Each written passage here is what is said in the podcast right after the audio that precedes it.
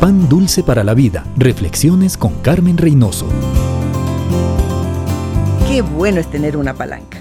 Sí, una de metal que nos ayude a mover cosas, pero más una humana, que esté situada en puestos claves, que nos ayude a conseguir beneficios o a reducir requerimientos para alcanzar nuestros propósitos. En la historia de la humanidad, los intermediarios siempre han gozado de popularidad.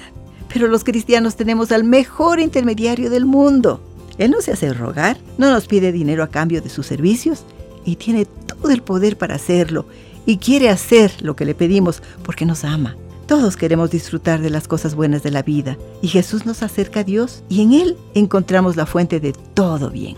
Un consejo, conozca a su intermediario. Mientras más íntima sea su amistad con Él, más confianza tendrá para pedirle lo que anhele su corazón.